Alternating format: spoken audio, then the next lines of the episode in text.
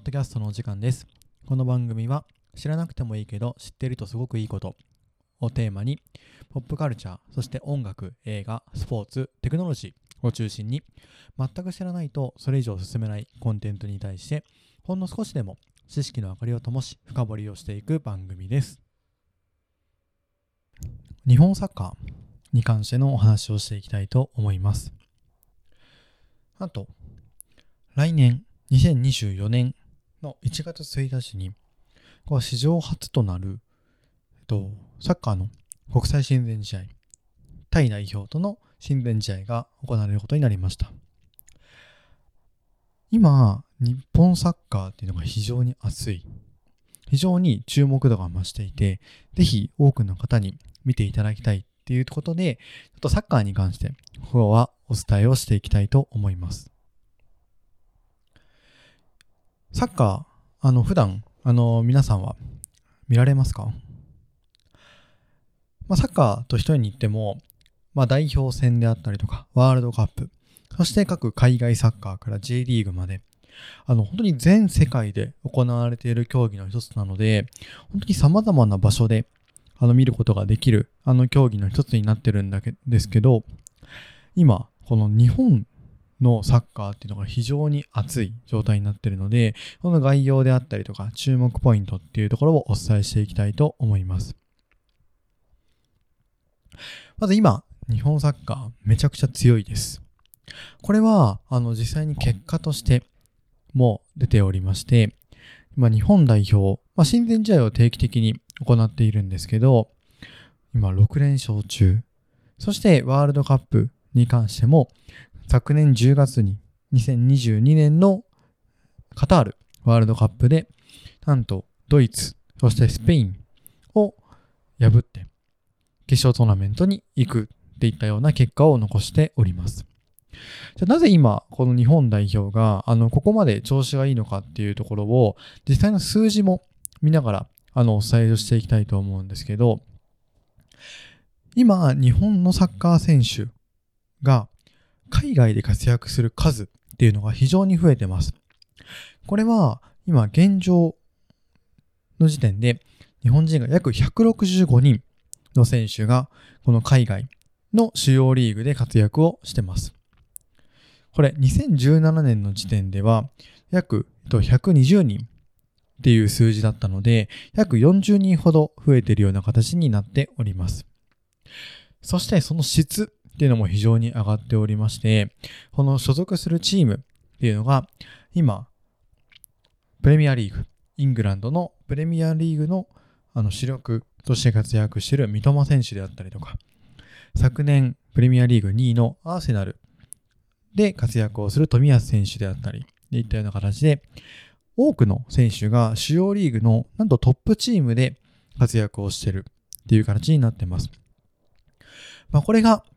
まあ、10年前とかに関してだと、本当に世界で活躍する日本人の選手っていうのが非常に少なかったっていうところがあるかなっていうふうに思います。もちろん、あの、海外移籍、挑戦する方はいるんですけど、なかなか試合に出れない状態になってしまったりだとか、あと、まあ、チームとしても、もちろんこう2部であったりとか、この、優勝争いをするような、あの、チームではないところに所属をしていたりだとかっていう形になっていたかなっていうふうに思うんですけど、現代に関しては非常に主力として多くの主要リーグで活躍をしてたり、アシストを、得点王を取ったりといったような形で、非常に数字として結果を残してくれているような形になっております。はい。で、冒頭にもお伝えした通り、今年元旦になんと代表戦が決定してます。これ本来日本の1月1日で、このサッカーを視点で見ると、天皇杯の決勝が、あの、ずっと開催をされてました。ただ、えっと、ここ3大会に関しては、12月9日に決勝が移動をしていて、これは、あの、アジアカップがあったりとか、あの、ワールドカップがあったりっていうところで、この日程をずらして、今年も天皇杯の決勝は12月になってます。そしてそこで、なんと、来年の1月1日に関しては、あの、アジアカップが1月の中旬からスタートするっていうところを踏まえて、あと1月1日にタイトルの国際親善試合がデーゲームで行われる予定になってます。なので、まあ、元旦に関しては非常にゆっくり過ごされている方も非常に多いかなっていうふうに思うので、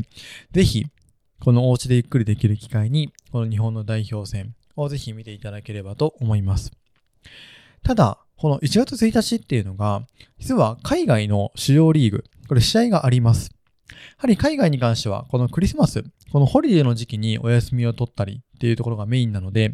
1月1日とか大晦日に普通に試合をしたりします。なので、ヨーロッパの主要リーグ、それこそプレミアリーグで活躍している選手だったりとか、スペイン、ドイツの選手は、もしかしたらこの親善試合に参加できないかもしれないんですけど、この J リーグを中心とした代表の選手で、このアジアカップも戦っていくかと思いますので、あの、ぜひご注目をしていただければと思います。そしてここ、あの、3大会、日本はこのアジアカップを取れてないっていうところで、今間違いなく、この A 代表の実力としては、やはりアジアを1位っていう、っていう評価を、あの、されてるかなっていうふうに思うんですけど、なかなかこのアジアカップで、あの、結果を出せてないっていうところが現状になるので、今のこの非常に調子のいい A 代表のこの流れをアジアカップでも結果として残してほしいなっていうふうに考えております。はい。で、サッカーの楽しみ方。これ僕なりの楽しみ方っていうところで、あのー、最後にお伝えをしていきたいと思うんですけど、やっぱりサッカー試合時間が非常に長いスポーツになってます。でも野球とかと違って、やっぱりずっと見ておかないと、あのー、突然点が入ったりとか、あの非常に好プレーが突然現れたりっていうところで、こう、なかなか目を離せないけど、非常にプレイタイムは長いっていったような競技になるので、なかなか長いから見ないっていう方も、あの、もしかしたら私いるかなっていうふうに思います。ただ、サッカーの特徴に関しては、あの、非常に点数が、あのー、入りづらい競技になってるっていう特徴があるかなっていうふうに思っていて、これは、非常にフィールドが広いっていうところと、これスポーツをしてる人だとなんとなくイメージ湧くかなっていうふうに思うんですけど、このダブルチームでディフェンスをすることが基本的には当たり前。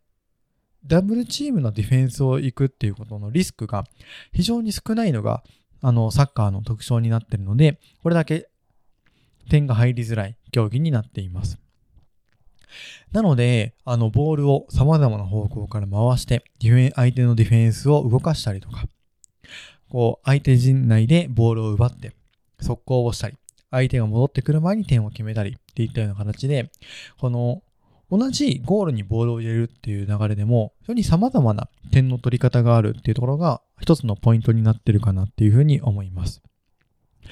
そして今の日本のサッカーって非常に日本自体が強いので、やはりこうボールを持てたりとか、ボールをしっかりあの自分の